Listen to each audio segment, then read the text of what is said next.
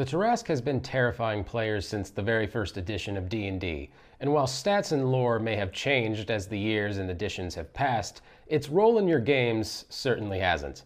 It's the creature synonymous with unbeatable, and its arrival in any Dungeons & Dragons 5e campaign usually heralds the game's end. But how should you actually use this beast in your adventures? And what do you players do if your DM flippantly summons this beast upon you? The truth is, there are no short answers for these questions, and that's why we're talking all about the Tarrasque in today's episode.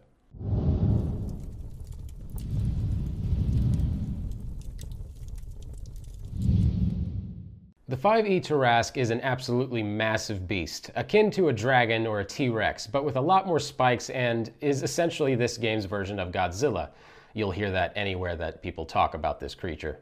It's basically a quadrupedal beast with a tough carapace. It's 50 feet tall, 70 feet long, and is practically unkillable with 25 AC and nearly 700 hit point maximum. From a lore perspective, we've gone through several different versions with conflicting origins, and our 5th edition lore sort of combines them all into a sort of flat, we don't know where it came from kind of backstory. It's consistently and irrevocably tied to the prime material plane, and there's only ever the one Tarrasque. It's a force of nature, or perhaps an inevitable curse, an ultimate destructive aspect of our world that we can only run from, but never truly escape from. There's definitely a storytelling metaphor in there somewhere. Going back to the Godzilla analogy, just like the king of the kaiju, this colossal creature tends to work in cycles by showing up and wrecking the place only to go back to slumbering basically right after. It usually pops up, devours a few cities, and then goes back to sleep for a few weeks, months, years, or decades. In some versions, it'll be asleep just somewhere deep in the earth, while in other versions, it literally slumbers at the core of our planet until its terrible hunger rouses it from its sleep. In 5th edition, there is only one official version of the dreaded Tarrasque, and uh, I dare you to look at these stats without getting freaked out. With stats and abilities so outrageously powerful, a DM should practically have a license in order to run one of these. It can be very tempting to use a Tarrasque as a big bad evil bad guy of your campaign. They're iconic, monstrous, and represent a universal threat that can be easily plopped into any setting and easily understood. However, they really can't work as the villain of your story. Sure, they're dangerous, but they're not even really evil when you get right down to it. They don't have any schemes to thwart or minions to fight, and they're about as smart as a dog, so you're not really going to get any banter out of them. The threat of a coming Tarrasque, however, is a very powerful plot device in itself. Think of the Tarrasque like you would a natural disaster or an apocalyptic event. The proverbial bomb that could go off unless a brave band of adventurers were to intervene. Try setting up some other more intelligent figure as your central villain, and use the Tarrasque as essentially a MacGuffin for your villain's evil plan. Maybe an outsider tired of the material plane's insolence who's committed to completing the ritual to awaken the Tarrasque deep within the core of the earth, or something maybe less complicated than that, like a villain who just wants revenge on a city that he doesn't like. It can be whatever you want. What I'm trying to get at is that the Tarrasque doesn't really have any agency to play around with when the villain floods the city or makes a volcano explode, we aren't mad at the water for being wet or the lava for being hot. It's still the villain who is the actual antagonists. And I mean, hell, if you want to play with the origins of the Tarrasque, as we mentioned, we really don't know where it came from. So if that's something you wanted to tie deeper into your campaign, I say do that. Now, when it comes to actually fighting the Tarrasque, you've got two real options.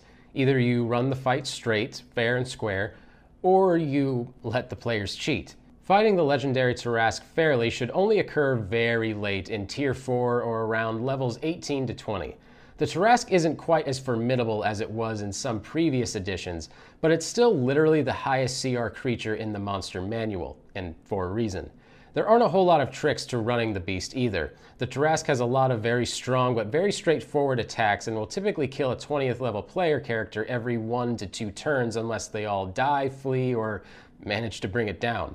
Actually, fighting the Tarrasque should only ever be the final conflict of your campaign because it's going to be hard to top the odds of anyone surviving something like that. Now, if you're giving your players the ability to cheat, you've got a few more options, what I mean by cheating is giving the players some item or circumstance that weakens, contains, or automatically defeats the Tarrasque in some usually kind of uh, silly way. Exactly how far you're willing to take this is up to you, but it's a time honored tradition for giving your players the rush of defeating the Tarrasque without completely TPKing it. If you want to find clever ideas, uh, more clever than I could ever offer, just search the internet for stories. There are, there's no shortage of them.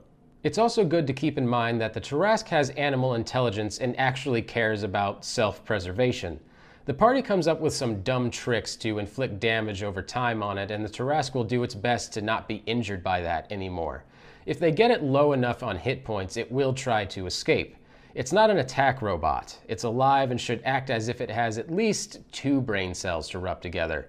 Finally, I'd be remiss if I didn't mention the whole clay golem versus Tarrasque gimmick which is a weird edge case of a creature that can strangely hold its own against the Tarrasque, and your players may try to summon the golem as a way to fight it.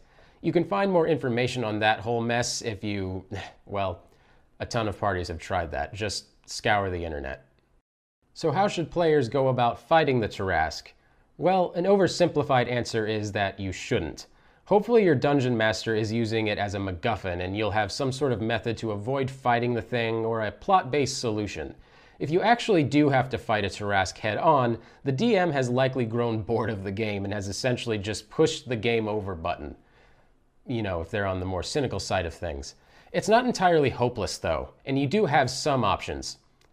You could run, unless you've been trapped somehow. The Tarrasque doesn't have any features that prevent you from just scurrying off somewhere else, and it'll likely have no inclination to follow you. Your town with all of your friendly NPCs may be doomed, but that's kind of what you gotta deal with if you're choosing the cowardly route. You could choose to lure it away somehow. The Tarrasque isn't an automaton, but it ain't too bright either. With a bit of careful planning and baiting, you may be able to simply lure it somewhere less impactful or even contain it.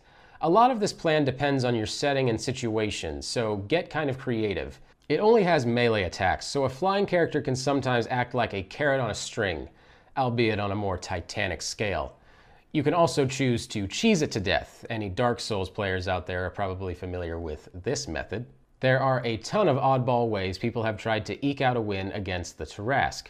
Most of them involve the Tarrasque acting as some sort of completely unthinking being, standing there doing nothing while they chip away at its health, with hit and run tactics usually.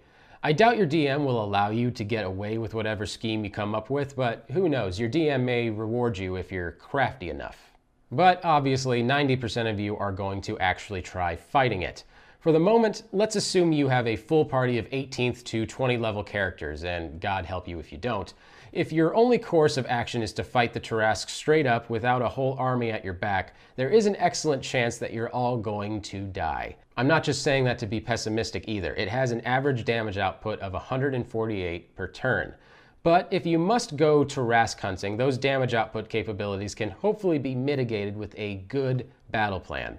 Firstly, the Tarrasque's defensive abilities, magic resistance, and reflective carapace make full spellcasters, wizards, and spell attacks extremely ineffective against it.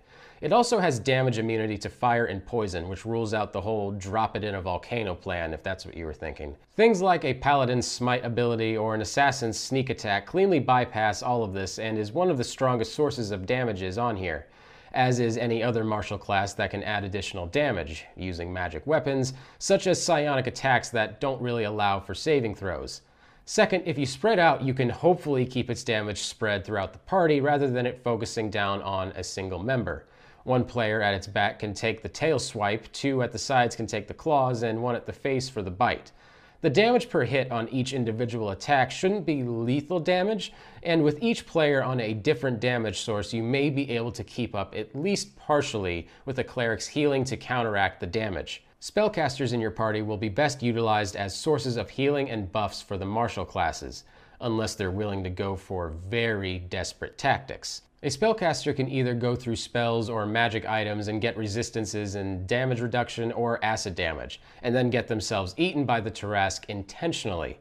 Depending on how your DM rules it, this magical beast's reflective carapace feature is an aspect of its skin, not the inside of its stomach. Once inside, the spellcaster will start dissolving, slowly due to resistance, but can blast away with disintegrate spells freely with inside the beast you could die before it does, and you most likely will, but Man, what a way to finish a fight, if also a complete ripoff of the ending to Men in Black. As a third and perhaps even more ludicrous than that option, I'll end this video on what my adventuring party resorted to when fighting the Tarrasque. They were all really high level characters, only one 19th level and the rest were 20, so I don't recommend this to just anyone. But in the fog of battle, when the situation seemed quite hopeless for both the PCs and the capital city that they were helping defend, they had to get a bit more crafty. The beast was ripping through them and the hub where most of the citizens had evacuated to and was practically in the monster's shadow. It was in the desperation and sorrow of losing one of their favorite NPCs that the paladin and the healer cleric hatched an idea. I won't tell you exactly how they did this, as I'd rather you all come up with your own creative solutions and scenarios, but basically what happened was the cleric, Xavier Burnpine, looked at me and asked, Can we knock it over? To which I replied, You can try. You can try. The Tarrasque. Legendary for a reason, not used often for many, many more. At the risk of belaboring a point, Run at your own risk and save it for a very special occasion. Thank you all so much for watching. I truly appreciate it. Be sure to like and subscribe because we put out new videos like this every week. And if you've ever faced down a Tarrasque or know an interesting story about someone else who has, I would absolutely love to hear about it down in the comments. I have only run it once and I did so with extreme caution and build up and everything else. And it went about as perfect as I could have hoped. Um, well, maybe not. A lot of people died. Maybe that wasn't as perfect as I could have hoped. But the point is, it was fun. Thanks again for watching. My name is Patrick Ferguson from Skull Splitter Dice, and until next time, farewell. Thanks for joining us. Don't forget to like, comment, and subscribe so you never miss out.